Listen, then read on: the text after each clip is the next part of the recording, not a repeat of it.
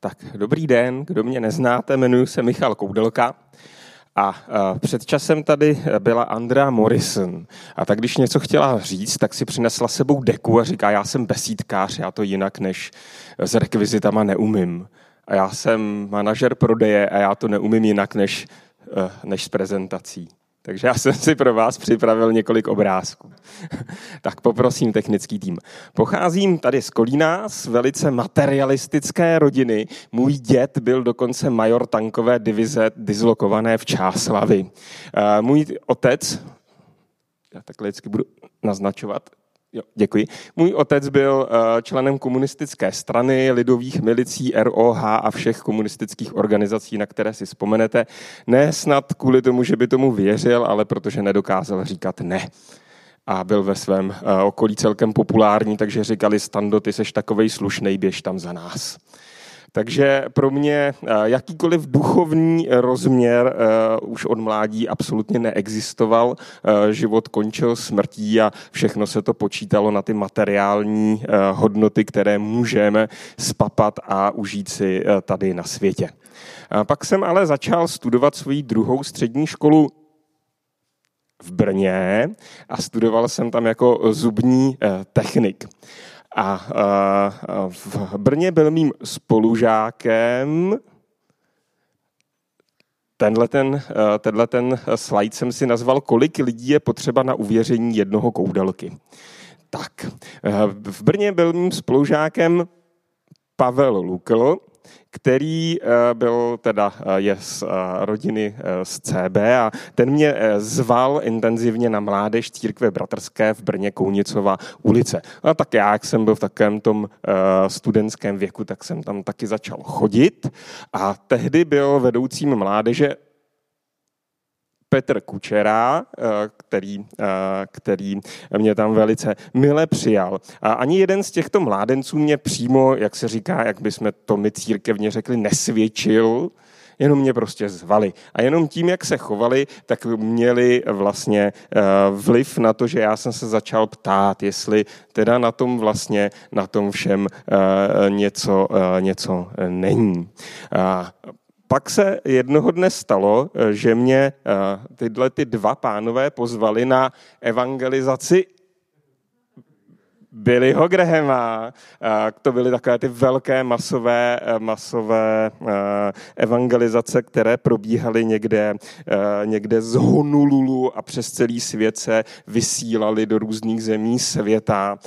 Bylo to také pikantní, protože tehdy to nešlo jinak, než že to bylo v Praze natočeno na videokazetu. Ta byla předána řidiči autobusu, který ji odvezl do Brna a ten ji nikdy nedovezl, tu kazetu. Takže uh, oni prostě pustili tehdy nějaký záznam, uh, který měli už uh, dávno jako natočený, co byli Graham kdysi řekl, ale to vůbec nevadilo, já jsem na něm stejně uvěřil. Tak, takže byli Graham a uh, já jsem tam teda na tu výzvu uh, šel dopředu a tam byl uh, bratr Stanislav Hečko, s kterým jsem se poprvé modlil. Takže tolik lidí bylo potřeba k tomu, aby jsem během zhruba tři čtvrtě roku uvěřil. Ty první dva pánové stály za tím, že jsem eh, na příkladu takové té normální přátelsko-křesťanského přístupu vlastně začal uvažovat o tom, že vlastně může být nějaký duchovní život. Tak, eh, že vlastně může vůbec existovat nějaký duchovní svět.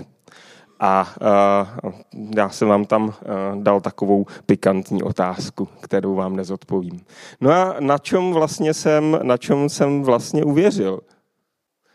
Uh, uvěřil jsem na tom, když Billy Graham začal mluvit o tom, začal, já tomu říkám sám pro sebe, podobenství o člověku a mravenci, nebo pavouku, nebo jakýkoliv hmyz si tam dáte. A on říkal, no tak eh, podívejte se, když po vás leze nějaký, nějaký ten hmyzák, jak on vás vidí. Co z vás vnímá? No vy jste pro něj jenom taková teplá bílá skála nic z vás vlastně nevidí, nevidí celý ten váš rozměr. A to byla tehdy eh, věc, kterou já jsem hrozně řešil, tak jsem uznal, že teda nějaký Bůh je nějaký, nějaký duchovní život, ale eh, teď jak se s tím Bohem vypořádat? Jsem mu nerozuměl. On říkal, mu nemusíš rozumět, protože Boha možná nikdy nepochopíš. On je tak velký, že z něj ze svého pohledu toho, eh, toho hmyza uvidíš jenom opravdu malý výřez, který nám může být eh, ukázán v Bibli. Jsem si říkal, to je dobrý, to je chytrý, to se mi líbí. A pak říkal, a teď si představ, že ten člověk se stal tím mravencem. Stal se stejným jako si ty. A jsem vám ho tady dal.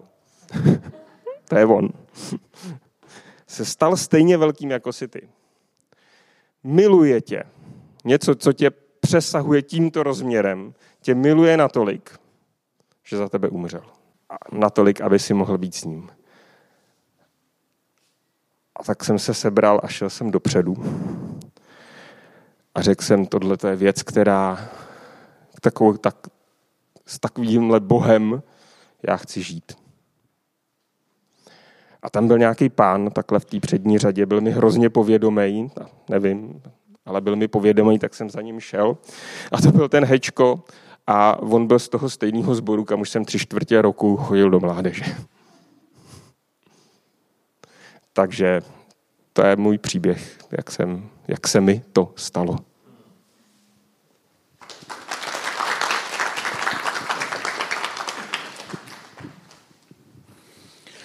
Díky, Michale. Vidíte, že příběhy, respektive ty příměry, podobenství, obrazy jsou hrozně důležité v tom, jak ten příběh vysvětlíme.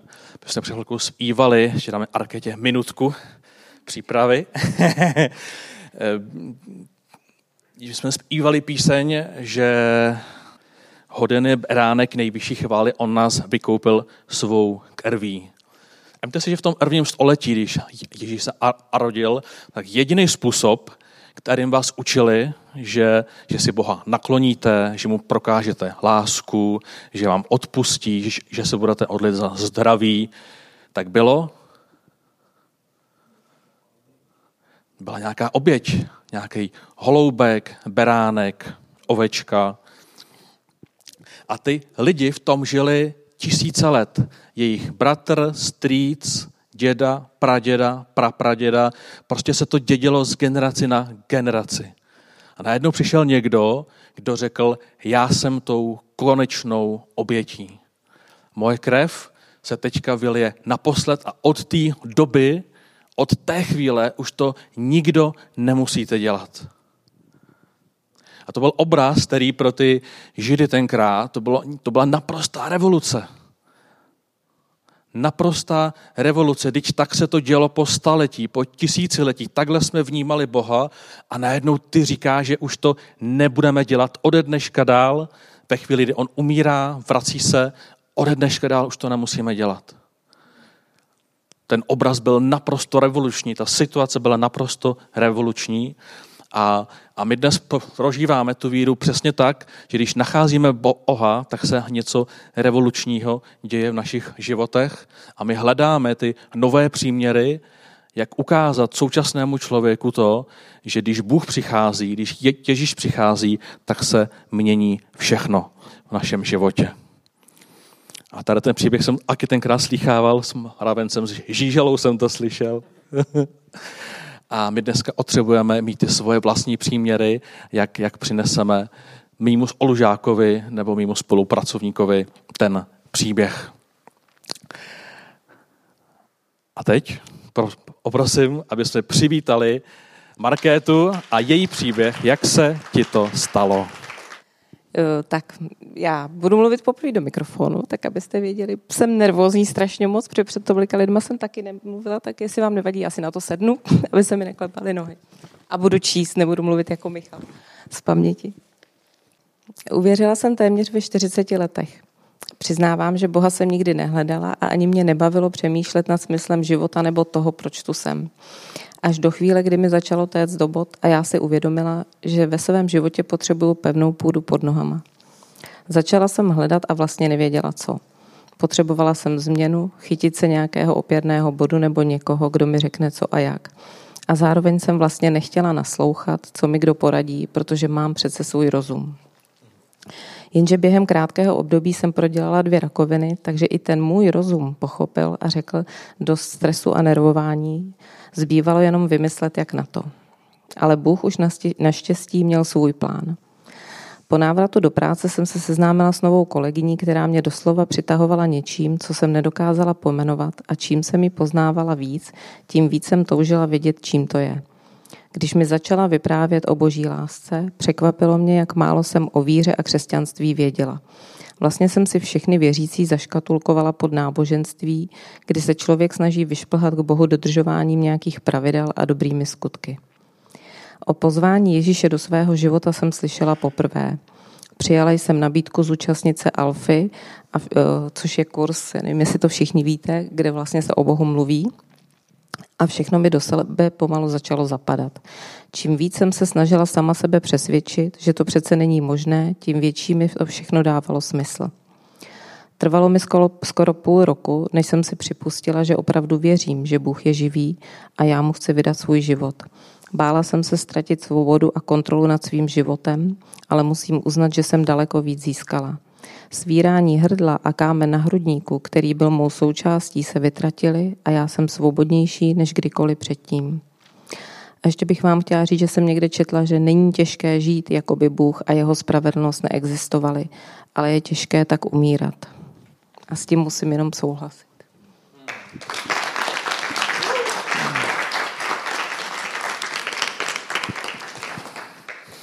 Skvělé, Market. Děkujeme za odvahu. A tím chceme ozbudit i vás ostatní, kteří si říkáte, já bych to musel číst, nebo já budu mluvit poprvé do mikrofonu, aby v těch následujících týdnech, až uvidíte ode mě e-mail, telefonát nebo sms tak abyste si řekli, že to zvládnete taky. Super, díky. A teď už bych teda chtěl ozvat, aby jsme teda chtěl bych, aby jsme přivítali naše vzácné hosty, kteří přijeli z Jablonce nad Nisou, a to Pavla a Jitku Kadašiovi.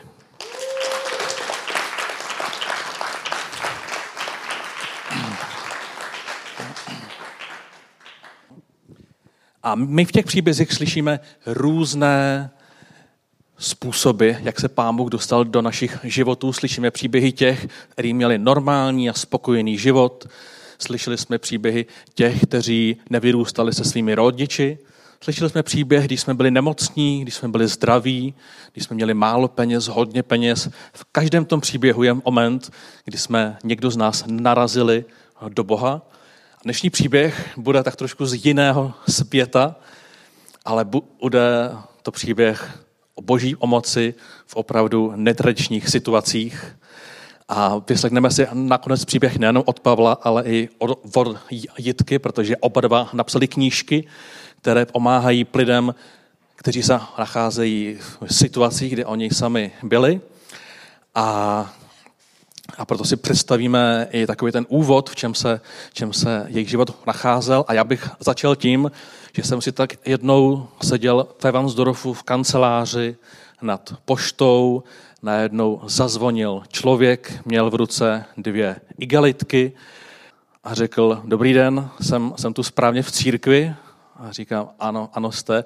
Já jsem Pavel, dělám tady velmi špatné věci, žiju velmi špatný život, jsem tady v nějaké místní mafii a já chci, abyste mi změnil můj život. Zvládnete to nebo ne? Já jsem si řekl, no tak, tak zkusíme to. A, Avle, odkud jsi tenkrát přišel? Dobrý den, já jsem Pavel Kadaši z Jablonce. Tohle to si pamatuju, jako kdyby to bylo včera. Prostě na to se nedá zapomenout. Eh, bylo to asi takhle. Byl vedle, eh, Martin měl kancelář vlastně v, v poště, jakoby v, České poště, tam měli takovou jakoby kancelář a vedle bylo kasíno. A já jsem byl do rána v kasíně, pak jsem vylez z kasína a teď najednou se mi zjevil, jako bych viděl prostě hrozný tunel. A teď se mi jako od dětství různé ty věci, ty situace a celý ten těžký život a vlastně to, v čem žiju, najednou se mi to začalo ukazovat. A já jsem si říkal, tyjo, co to je? A teď jsem se cítil hrozně špatně. A já jsem se podíval takhle doleva a najednou vidím cedule Apoštolská církev. A já musím teda říct od srdce, že jsem tam šel jako hrozně naštvaný s tím, že ať mi teda poradí, co na ten můj, já jsem si to řekl teda prostě, na ten můj eh, život teda poradí. Takže jsem tam vlastně k Martinovi naběh s tím, že, že vlastně pro mě není naděje, s tím, že jsem si myslel, že když jsem nevěděl, jak dál, že pro mě ten život prostě není, ale vlastně jsem chtěl od něj vědět, co teda mi poradí. Takže jsem tam vlastně přišel. Můžeš úplně v pár slovách ve zkratce obsat, čím si v životě musel projít do tohoto bodu, jenom v tak jenom v, v rychlosti. Eh, v podstatě jsem od těch zhruba 13 let utíkal na ulici, protože jsme měli oce, který nás týral, takže jsem doma s ním být nechtěl eh, a ani vlastně nevydržel. Takže jsem eh, se potuloval po ulicích, kdy jsem vlastně postupně hlady začal krát v obchodech, pak se mě teda ujali eh, chlapy starší, kteří byli rváči a tak dále. A já jsem vlastně začal dělat ty věci, které dělali oni. Začal jsem se eh, prát. Vlastně v 16 letech jsem se dostal poprvé do vězení, kdy jsem na ulici poboral člověka. A zhruba do těch 30 let vlastně to bylo, nebo v 18 jsem se setkal s drogama, kdy jsem začal si teda užívat pervitin. Naštěstí vždycky mě vězení vysvobodilo, protože vydržel jsem na svobodě zhruba, můj rekord je teda 6 dní, že jsem byl venku a vlastně jsem venku nevydržel skoro nikdy. Takže do těch 30 let jsem byl prakticky pořád ve vězení a od těch 17 do 18 jsem byl v pasťáku. Dobře, díky za upřímnost. Jitko, kde jsi v té době byla ty, co si prožívala ty, zase jenom stručně? Odkud se odvíjel ten tvůj příběh a pak se postupně osuneme společně dál. Kde jsem byla já? Eh, my jsme se samozřejmě ještě neznali. Eh, já si ho teda pamatuju z Tanvaldu a, a vím, že se o něm říkalo, že to je prostě grázl a, a kriminálník a to, takže a nikdy jsme se ale nepotkali v tom Tanvaldě, že by jsme... No a já, já tenkrát jsem se mohla tak pohybovat možná na psychiatrii. Já totiž od 18 let trpím těžkými depresemi a kdy vlastně eh, to bylo asi způsobeno tím, že v 15 můj tatínek spáchal sebevraždu a tak vlastně já jsem to docela psychicky prostě odnesla a v 18 poprvé jsem začala mít deprese. Vlastně později, já nevím, možná dva, 23 letech, eh, jsem se pokusila o sebevraždu a dostala jsem se na psychiatrii. Eh, ty deprese eh, se stále opakovaly, tak já nevím, dvakrát, třikrát do roka, většinou na jaře nebo na podzim, ale i o Vánocích a i v létě o dovolený.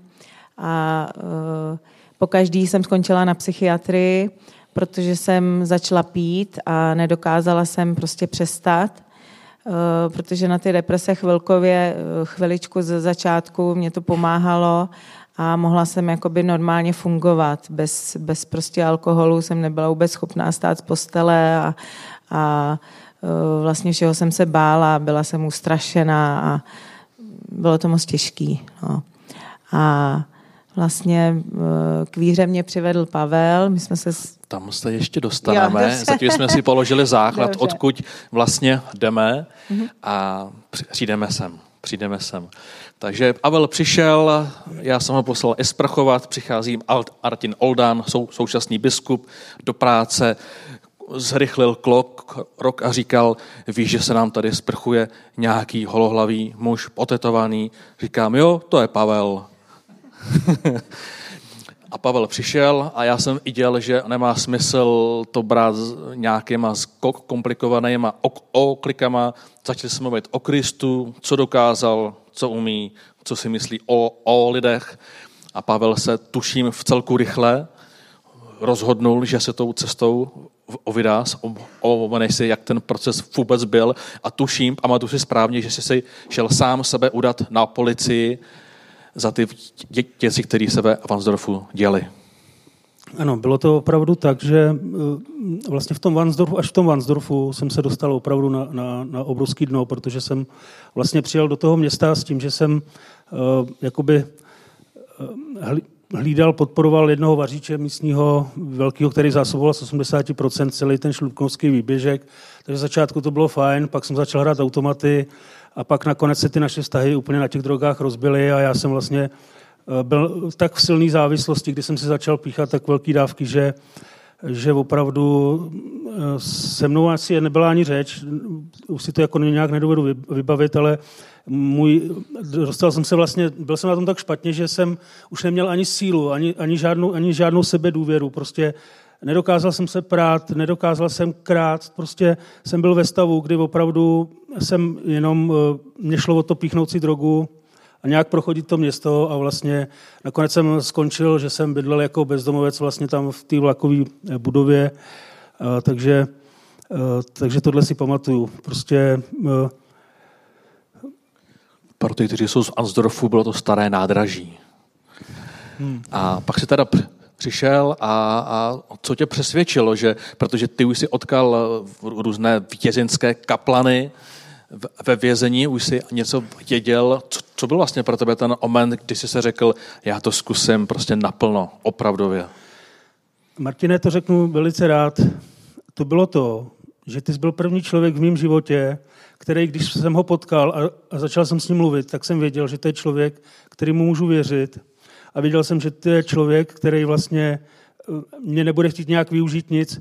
Prostě ta důvěra, ty jsi prostě, nevím jak, nějakým kouzlem eh, si na mě zapůsobil v té mojí temnotě takovým způsobem, takovým světlem, že já jsem věděl, že mám před sebou prostě člověka a až po několika letech jsem si uvědomil, ano, to byl Kristus, který skrze ty lidi vlastně ke mně promlouval. Pak jsi teda šel udat na policii a skončil si ve vězení. Eh, já jsem neskončil ve vězení eh, ve proto, vazbě. že jsem se byl udat. Ano, byl jsem, samozřejmě jsem se byl udat, Bůh mě k tomu vedl, ale uh, skončil jsem ve vězení, protože Bůh se mi dával samozřejmě poznat. Já jsem se pro ně rozhodoval, ale uh, nabízel mi jednodušší cestu. Dneska už to můžu říct. Ty cesty byly dvě. Jedna byla přes Team Challenge a jedna teda byla přes vězení. A já jsem v, to, v Team Challenge to nevydržel, protože jsem měl takový absťáky, že, že prostě jsem tam tři dny spál a pak jsem prostě odešel a najednou e, jsem potkal člověka z kriminálky z Vansdorfu a on mi říká, ale Pavle, potřebujeme s tou mluvit, že jo. Přijď 3. E, ledna. Říkám, dobře, no tak já jsem teda tři dny v kuse asi spál a pak jsem se teda zved. A teď najednou, že jo, na dojezdu prostě jsem najednou koukal, co to je vůbec za město, protože na těch drogách to město je úplně jiný, než, než když jste střízlivý, jo, prostě.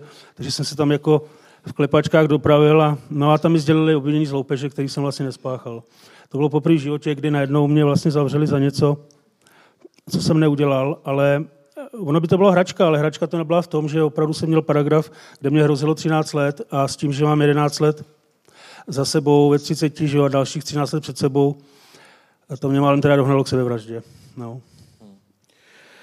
Pak jsme se neviděli, protože ty jsi odešel do vazby. Já jsem poprvé v životě na tu vazbu přijel a já jsem potkal úplně jiného člověka. Já jsem najednou potkal evangelistu, který ze 70% našeho společného času se povídal o Kristu a úplně jsem si říkal, jak se to stalo? Co se to s tím Pavlem stalo? To si pamatuju taky úplně přesně. To vlastně těch prvních 14 dní na té vazbě eh, jsem tak jako spál a tak nějak jako jsem dospával vlastně to, co jsem zanedbal na těch drogách. A pak najednou uh, přicházely hrozně silné myšlenky. Se špína, nikdy nic nebudeš, podívej, nikoho nemáš, jsi sám. Podívej se, jak jsi žil, ty má ten život cenu. Zabij se, že jo. A já jsem nad tím vážně začal vlastně uvažovat. Ty, ty argumenty byly tak silný, že jsem je opravdu viděl a vlastně jsem v tom viděl i určitý vysvobození, že konečně to všechno skončí. Ale z druhé strany najednou přišel mocný hlas, který mi říká, já o tvým problému vím a já ti pomůžu. Jsem se úplně ale říkám, ty, co to je? Tak mám tady dva hlasy. Jeden mi říká, zabij se, druhý, že mi pomůže. Ale věděl jsem jistě, že to je hlas Boha, který mi říká, on neřekl přesně, čím si projdu, jak to bude, nebo něco, jenom mi řekl, já ti pomůžu. A já jsem se vlastně v tu dobu rozhodl, že teda se vydám po té boží cestě a že budu hledat Boha a že to s ním teda zkusím jsem přesvědčený o tom, já jsem se vlastně obrátil na vazbě eh, na celé, kde nebyl žádný křesťan, ale dneska vím, že ty modlitby, těch Šimkových z Vansdorfu, Martina a všech těch eh, křesťanů, kteří se za mě opravdu modlili, mi vlastně pomohli. Eh, pak i když jsem byl sám a nebyl tam žádný křesťan, tak ten hlas boží vlastně ke mně promluval eh, i přesto, že oni tam nebyli. To mě pomohlo. Tak, my se posuneme k, k fotce a to byl další životní zlom. A velmi poslal až před pár dny. Já jsem o ní nevěděl. A Pavel mi jednoho dne zavolal, ahoj Martine, budu se ženit, půjdeš mi za svědka. A říkám, ty žiješ, skvělý, daří se ti, máš ženu, no, no výborně, tak, tak jo. A, a když jsem tam přijel, tak tam byla česká televize. Jsem říkal, z Pavla se stala hvězda, co se... Vůbec jsem tomu nerozuměl, ale bylo to hrozně milý. A, a než se dostaneme teda k pořadu věřenské lásky, tak mě jenom zajímá, Jitko, co se dělo v té chvíli ve tvém životě, jak jste řekl nějaký příběh lásky a vlastně momentu, kdy jsi přišla k Bohu. Ono to mi říká, že to trošku souviselo, takže hmm. jestli bys nám řekl ten svůj moment, jak se člověk s touto minulostí může propojit s Ježíšem. Eh, já jsem vlastně byla hrozně nešťastná. Jo. Já jsem uh, prostě říkala, to není možný, teď já furt končím na psychiatrii a pořád se to opakovalo a takže já jsem neviděla žádný východisko, byla jsem hrozně nešťastná a už tenkrát jsme si psali deníčky a, a tam jsem prostě prosila Boha, aby mě pomohl, aby mě našel nějakého partnera, na kterého se můžu spolehnout, že si budeme věrní a tak. A vlastně asi za tři roky po tomhle jakoby vyznání nebo volání o pomoc uh, jsem potkala Pavla. Uh, Pavel začal dělat v pekárně, byla to jeho první práce, uh, kde vlastně začal pracovat. A já jsem se tam dostala v depresích a protože nám na psychiatrii říkali, že je dobrá fyzická prostě práce na ty deprese, tak mě tam mamka domluvila brigádu a přišla jsem tam. No a tam jsem potkala Pavla a e, tím, jak mluvil, e, on už právě věřil, že jo, už úplně z něho vyzařovala boží láska a tak mě hrozným způsobem přitahoval a, a vůbec jsem nechápala, jak to, že to je vlastně Pavel Kadaši, o kterým se mluvilo jako o Grázlovi a o kriminálníkovi a vůbec jsem tomu nerozuměla, ale pak později jsem pochopila, že, jo, že to je teda eh, díky Kristu, eh, ve kterého uvěřil. No. Skvělé, skvělé. A pak jsme se teda vyskytli na této svatbě, krásné někde v Anvaldě, ne, v Jablonci tuším, a tam byla ta česká televize. Jak jste je tam dostali? Eh, já, já si trošku myslím, že to je dobou, že ta doba je vlastně jakoby nastavená trošku na ty negativní věci a lidi je rádi přijímají. Já si myslím, že prostě je to do dnešní doby. Lidi mě vyhledávají kvůli tomu mimo starému životu, Eh, ale jsem i rád, že Česká televize a takhle, takhle, že vlastně z toho nechtějí vyškrtnout Krista, protože to je, on je ten nejdůležitější. On je ten, který mi změnil život. Já potřebuji, aby lidi věděli o něm. Že jo? Já nepotřebuji mluvit o sobě, o svém životě. Já potřebuji mluvit o tom, ano, nějak jsem žil, ale teďka Kristus udělal tohle a ta šance je pro všechny. Pro ty rodiny, které mají děti ve vězení, nevědí si s nimi rady, co fetují a tak dále. Pro ně to je naděje. Že jo? A třeba Barandov to vystříhal Krista, což mě prostě eh, jakoby naštvalo, Jo, naštvalo. A, a pak byly i různý se mnou rozhovory a články, kde už opravdu prostě to svědectví jako by vyniklo, že ten Kristus tam prostě vynikl a za to jsem hrozně rád. Vlastně oni si nás nějak našli, eh, prostě byl pro mě ten příběh můj zajímavý a tak jsem vždycky rád, když se může boží jméno nějakým způsobem dostat mezi lidi. Pavlovu, k Pavlovu mediálnímu obrazu se ještě dostaneme, protože mu v tento rok šel článek v Reflexu, ale než se k němu ještě dostaneme.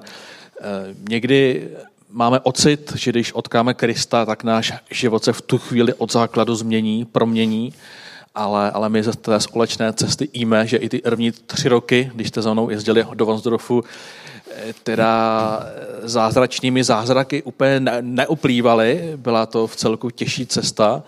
Eh, řekl bys něco o tom, jak si prožíval to napětí, že teda už s Kristem seš, ale ten tvůj charakter nebo ta zkušenost tě neustále provokovala?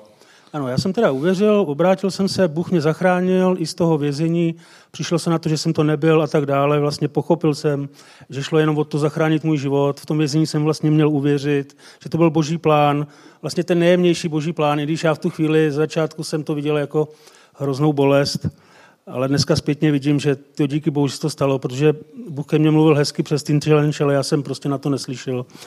A Martina, můžu se jenom zeptat, na co jsi to ptal? Pardon? Eh, potkávali jsme se v Lidové jo. zahradě, to jo. byla restaurace, povídali jo. jsme si jo, o vašem jo, jo. manželství a já jsem zjišťoval, že ta cesta není tak jednoduchá, ne. Mhm. jak se na počátku zdálo. Jo, děkuji, já jsem se nechal uníst. Ano, uh, člověk uvěří, je nadšený, je natěšený a tak dále, že vůbec si neuvědomuje tu tíhu zodpovědnosti, která ho čeká, když teda se o Kristu mluví, tak aby ten život byl v souladu, že jo? aby to vlastně to svědectví souhlasilo jak v životě, tak aby ty slova byly tím potvrzený a, a Bůh se tak mohl oslavovat a teď vlastně prvních 5-6 let to opravdu bylo peklo, protože Bůh v země vytahoval vlastně veškerou tu špínu, on ji vytahoval na povrch a já jsem s každou tu jednotlivou částí nějaký čas bojoval, než jsem se jí zbavil. Než mě pán Bůh, než mě toho zbavil, než mě vlastně o to očistil. To nebylo jakoby mávnutím kouzelného proutku. Takže uh, automaty, že jo, to byla vlastně uh, těžká věc pro, ne, pro lidi, kteří nikdy neskusili, nepředstavitelná. To je hrozná vlastně, prostě hrozně, těž, hrozně těžký pokušení. Takže uh, šel jsem kolem herny, že jo, najednou myšlenka, hele, co se tam kouk, a co bych tam vlastně dělal, já už jsem nový člověk, já jsem křesťan, že jo, proč bych tam vůbec les? Ne, jenom koukni, kdo tam je, že jo. jo. A prostě takhle postupně jsem se učil vlastně rozlišovat, jakoby ten, eh, ten zlej hlas, že jo, a, a, vlastně ten boží hlas, který mi říkal, ne, Pavle, přejdi na druhou stranu a běž dál, že jo automaty, pornografie, že jo, od 13 let jsem koukal na časopisy ve vězeních prostě všude, najednou jsem vylez ven, najednou jsem měl milující ženu a najednou přicházelo pokušení a já jsem prostě to nechtěl. Já jsem miloval, miluju svoji ženu, miluju Boha, já to prostě nechci v svém životě. A když, když vlastně přišel internet, tak jsem takhle padnul a vlastně jsem si uvědomil, že s tím mám obrovský problém. Takže to byl ohromný boj, s pornografií to byl hrozně těžký boj, ale chtěl jsem to vyhrát protože mi záleželo na to, aby v mém srdci byla jenom Jitka a jenom Bůh vlastně a aby nic nebránilo tomu vlastně mýmu jakoby životu. Drogy, to pán Bůh vlastně udělal tak, že jsem se odskříp od všech starých známých. Prostě v tu chvíli to pro mě všechno skončilo.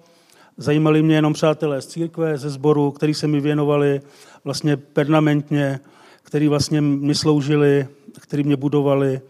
A takže drogy vlastně eh, to pokušení, nebo myslím si, že tahle věc je prostě uzavřená kapitola, to je starý člověk, který někde ve mně umírá a, a jsem vděčný, že vyhrává ten, ten člověk nový, ten duchovní. Jo, děkuji. Jitko, těch pět, šest let plus tvůj samotný zápas s depresí. Byla to také najednou pro procházka růžovým psadem, takhle se všechno změnilo. Mm-hmm. Jak jsi prožívala ty ten svůj boj první léta?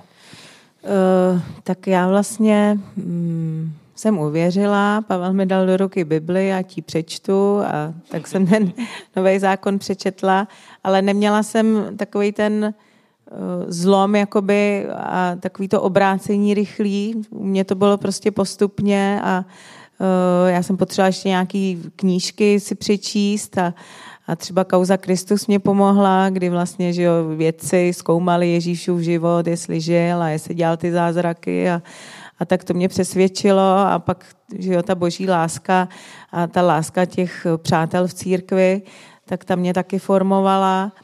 No, ale taky jsem zapomněla přesně tu otázku. Eh, jak ty první léta si léta. ovlivnili tu tvoji depresi, mm. tu mhm. minulost, ty zkušenosti? Byl to rychlý zlom, nebo taky si cítila, že to byl dlouhodobý proces? Jsi z toho vlastně venku? Uh, ne, nejsem, ale uh, můžu říct, že uh, od té doby, co jsem uvěřila, jsem měla takovou poslední těžkou depresi. Bylo to zrovna na Vánoce, kdy Pavel dětem musel udělat Vánoce a já jsem proležela v posteli a, a prostě zase ustrašená a to, že jsem nebyla schopná ani vylít z postele. Ale uh, pak teda přišel křest a po křtu po křtu právě ty deprese už jsou jen takový lehoučký, že jsem normálně schopná fungovat, jo, chodit do krámu, chodit uh, prostě normálně vstát a postarat se o rodinu, protože musím taky, ale uh, prostě předtím to nešlo, no, nešlo. A teď díky bohu se to zlepšilo a jsem za to moc vděčná. A jak jsi prožívala těch prvních pět let s Pavlem? Když no, nebylo to, to jednoduché. Postupné. Nebylo to jednoduché, protože Pavel uh, měl záchvaty v steku, a takže byl kolikrát agresivní, takže um, stalo se, že jsme ji s dětma utekli ven, aby prostě se nic nestalo. Uh, ale musím říct, že už to vlastně skončilo, že občas si zařve, ale, ale takový ty běžné věci, já nevím, že špatně uvařím nebo něco. ale takže z tohohle taky pán Bůh už mu pomohl. No, a nám vlastně všem. Jo, mně se na vás opravdu moc líbí, že se s tím životem vlastně pořád perete, že, eh, že někdy čím déle žijeme v určité slabosti nebo v určitém hříchu, tak i potom, když odkáme Krista, tak jak jsme šli prostě do hloubky, tak se člověk zase ne hned, ale někdy několik let vlastně zvedá na zpátek a člověk potřebuje velmi mnoho trpělivosti sám se sebou že, aby si řekl, má to vůbec cenu se snažit, můžu se vlastně změnit a někdy to trvá teda i mnoho let. A já bych přišel do té nejzajímavější budoucnosti, kdy jsem tento rok, nevím, jestli jsi mi to, Pavle, ty poslal, nebo jestli jsem to najednou tě zahlídnul na hlavních stránkách prostě Reflexu, kde bylo ten zvláštní název Netvor ve službách Ježíše. A tam jsem cítil, že ten článek opravdu vyšel tak, doufám, tak, jak si ho chtěl, a mně se hrozně líbilo, že ta paní, která s tebou chodila po ulicích, a k tomu bych se rád dostal, co v těch ulicích vlastně děláš, tak ona tam psala, že už byla s mnoha terénními pracovníky v ulicích, ale že nikdy neviděla tolik lásky. Jak se tohle stalo? A co vlastně v těch ulicích děláš?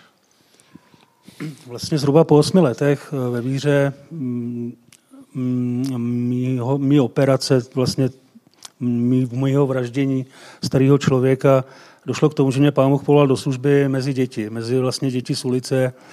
Eh, dělal jsem v nízkopravovém centru, kde větší část byla opravdu romských jako dětí a vlastně opravdu těch dětí jako z té ulice, kdy, kdy ty děti už od malička běhaly do večera venku, eh, zima, nezima, prostě jenom tričko a svoje bramburky, prostě nic jiného jako k jídlu neměli.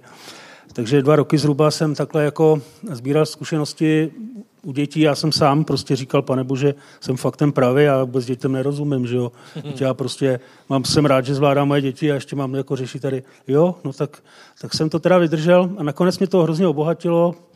Bylo to obrovské požehnání pro mě a zhruba po těch dvou letech mě pán Bůh povolal právě, nebo takhle, po těch osmi letech eh, mezi děti plus do vězení.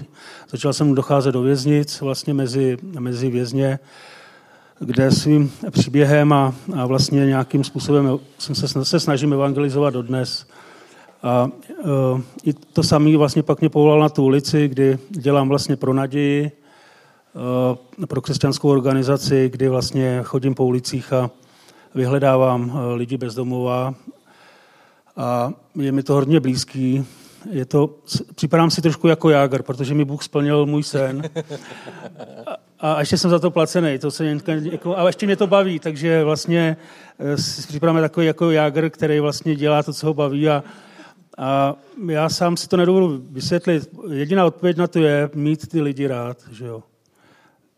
Já prostě mám, já vím sám, co jsem dokázal v tu dobu, když jsem tě, Martine, naštěvoval, čeho jsem byl schopný, prostě jak jsem tě oblboval, jak jsem ti dokázal lhát, jo, prostě, takže s těma věcmi jakoby počítáme, prostě vidím u těch lidí a, a jim to nemám za zlý, jo, prostě ovoce ducha je prostě trpělivost. Tak k tomu mě pán Bůh vede a, a možná, že tyhle zkušenosti vlastně z té minulosti, které teď dokážu vlastně jakoby přenést na tu ulici s tím, že oni vědí moc dobře, kdo já jsem, kdo jsem byl a kdo jsem nyní, že jo, vidějí vlastně tam ten rozdíl většina lidí. A tě, těm mladým pak, které, který jsou na drogách a takhle se věnují jako ještě speciálně. A, eh, nerozumím teda moc alkoholikům. Já jsem teda nikdy moc nepil, takže jako feťáci, to je moje skupina, vězni na ty ulici a tak, ty gangstři, prostě různý tyhle zločinci eh, a učím se vlastně teď jako trošku eh, pracovat s alkoholikama, protože u těch bezdomovců to je běžná věc. Myslím, že náš marketingový tým velmi ocení hlášku Sem jako Jágr. Plním si svůj sen. to si řekl moc krásně. A Jitko, poslední otázka. Ty jsi napsala knížku. Pro koho je ta knížka určená a, a tak já to tady mám napsaný, takže to můžu přečíst. Tuto knihu věnuji všem, kteří trpí depresemi a ztratili naději na uzdravení. Také je napsána pro ty, kteří mají přímo bipolární poruchu nebo mají ve své rodině či blízkém okolí takto nemocné lidi a nevědí si rady. Napsala jsem ji také pro mladé dívky, které možná mají o životě iluze a ještě nevědí, jak to ve skutečnosti chodí. Čekají na svého prince a neznají myšlení většiny mužů tohoto světa, kteří jsou spíš dnes vedeni snahou něco si užít, než se nějak vázat na jednu partnerku. Chtěla bych upozornit na to, že vášnivá slova plná citu ještě nemusí být vždy upřímná a pravdivá. Dále bych byla ráda, kdyby tato kniha přispěla k tomu, aby zabránila touze vyzkoušet poprvé drogu nebo se snažit vyrovnat ostatním ve spotřebě alkoholu. Není snadné v dnešní společnosti odolat, když to přece dělají všichni. Je to vstupenka do pekla a je velmi těžké se z něho dostat. Chtěla bych naopak vyzdvihnout naději, kterou všichni máme. Naději na lepší život. A v neposlední řadě ji věnuji všem bratrům a sestrám v Kristu pro pozbuzení. Skvělé. Děkuji.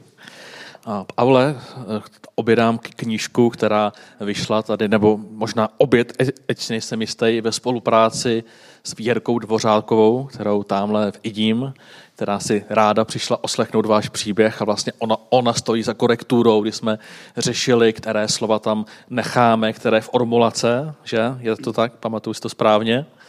A ona se velmi těšila, že tady dnes budete. A ta první knížka jsme nazvali tak tersně Cesta z pekla.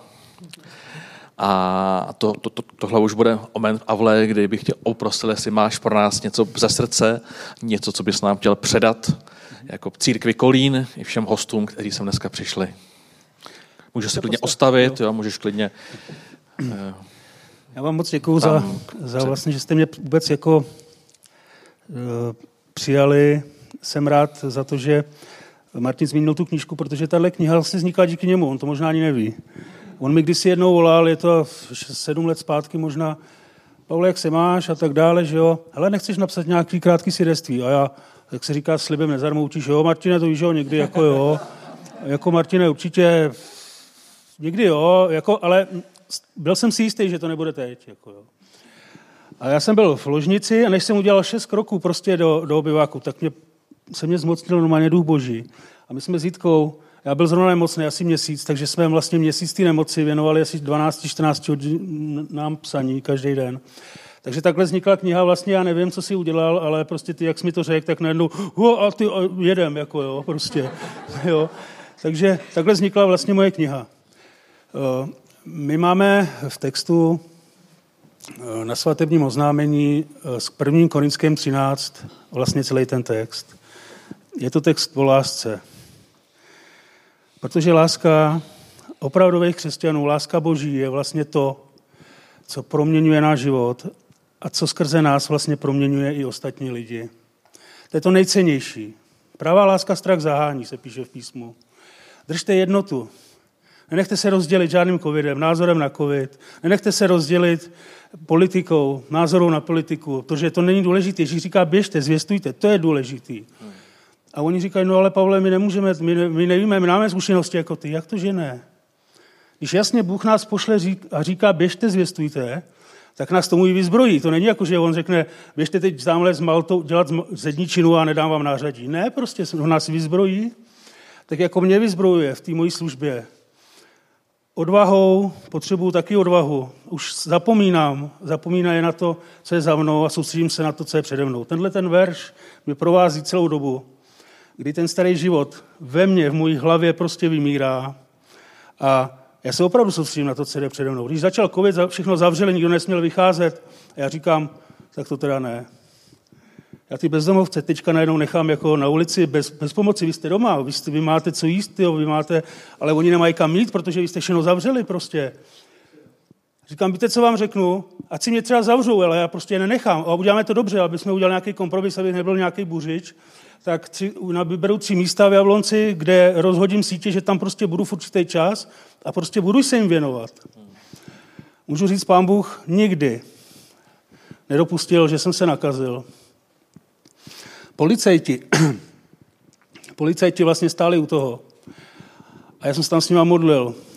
Tam jeden přijal Krista, protože prostě přišel a já vystoupím z auta a on říká, Pavle, já mám hrozný sny, tyjo, já nevím, co se děje, já jsem se prostě zbudil a najednou mě něco škrtilo a já jsem vůbec, říkám, ty potřebuješ Krista. On cože? No říkám, no potřebuješ Krista, že ho přímo do svého života. Že jo? A on, a teď tam bylo plno těch bezdomovců, že jo, jeho přítelkyně, že jo.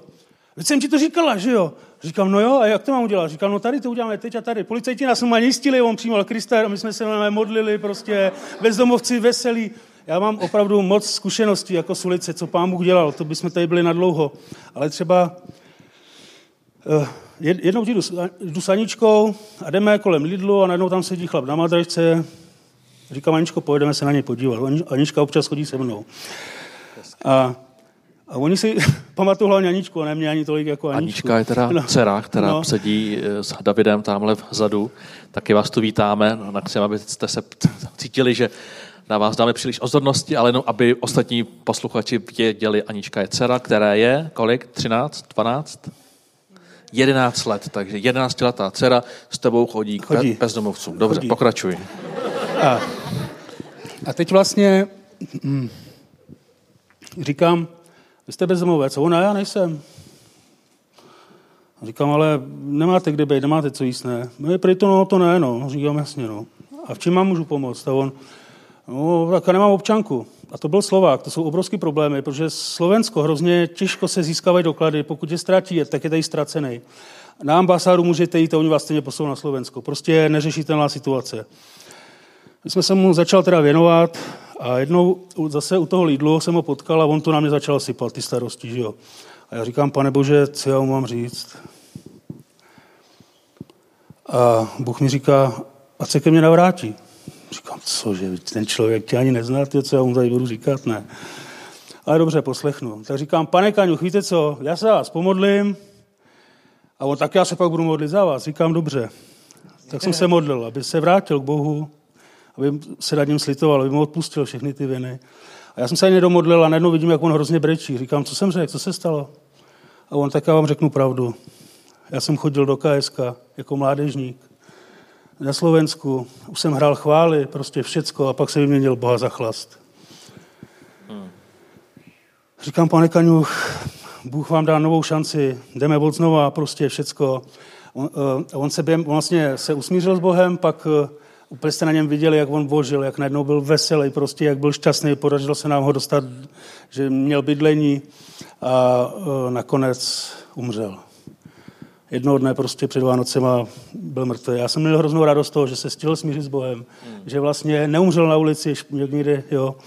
A takže chci říct, držte jednotu, nenechte se rozdělit, prostě usilujte o lásku, protože ta láska to je nejvyšší dár, kterou prostě můžeme nějakým způsobem využívat. A láska právě těch opravdových křesťanů, to vždycky člověka poznamená. Ono to nevypadá. Vysázíte, děláte jako jste zaradníci, že se nic nedělá, ono se moc dobře děje. Člověk odejde, ale duch svatý pracuje. Prostě a najednou za pár let, přesně jak tady kolega, mě bratr měl, že tolik lidí najednou zjistíte, ty se o mě zajímalo, tenhle sázeladu teda sklidil, že to vůbec není důležitý. Sázejme a budeme sklízet. Do rozseva prostě dobře, bude dobře taky sklízet. Láska to je nejvyšším darem, prostě víc, víc není.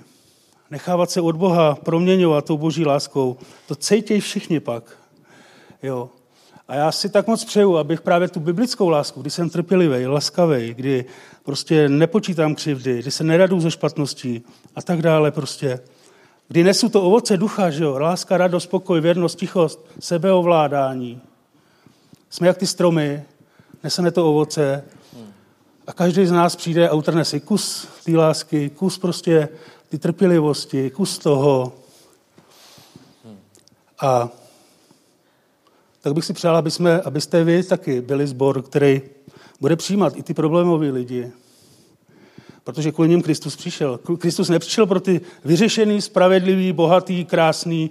Ne, ne, ne. Kristus přišel právě pro ty nejvíc špinavý, nejvíc ušmudlaný, nejvíc problémový. A, a tak bych vám tohle přál zažít, protože tyhle ty lidi, když pak vidíte, jak, se, jak pán Bůh na nich pracuje, je, je to někdy dlouho, je to o nervy, je to prostě, můžu vám říct, nás to stojí prachy s manželkou, všecko obětujeme. Ale máme radost z každého, z každého zachráněného člověka. A ten, kdo dokáže lásku dát, ten je ten boháč. To je ten boháč. A věřte mi, ty lidi to dokážou ocenit. Některý opravdu to, mě to prostě těší. Některý prostě se se mnou snaží zamávat, ale, ale některý prostě jsou požehnáním pak pro mě. To je pro mě obrovským požehnáním pracovat s těma lidma. A to bych přál i vám, ať vás Bůh vyzbrojí, ať vás vyzbrojí svojí mocí, ať vám dá lásku, ať vás naplní svým duchem, ať vás požehná k této službě pro lidi, aby jsme se stali tím potrubím té lásky pro lidi kolem nás. A hlavně, ať naši službu a všechno řídí láska k Bohu a láska k bližnímu. To je to nejdůležitější. Pane, smiluj se. Požehnej svojí mocí, každýho z nás tady. Dej, aby lidi v jejich blízkosti tě přijímali do svých životů, vyznávali své hříchy a mohli změnit svůj život. Děkuji ti za Martina, poženej jeho pane, celý jeho rodině. Děkuji ti, že jsi mi dal do cesty. Děkuji ti, že měl se mnou trpělivost. Děkuji ti za jeho lásku, pane. Amen.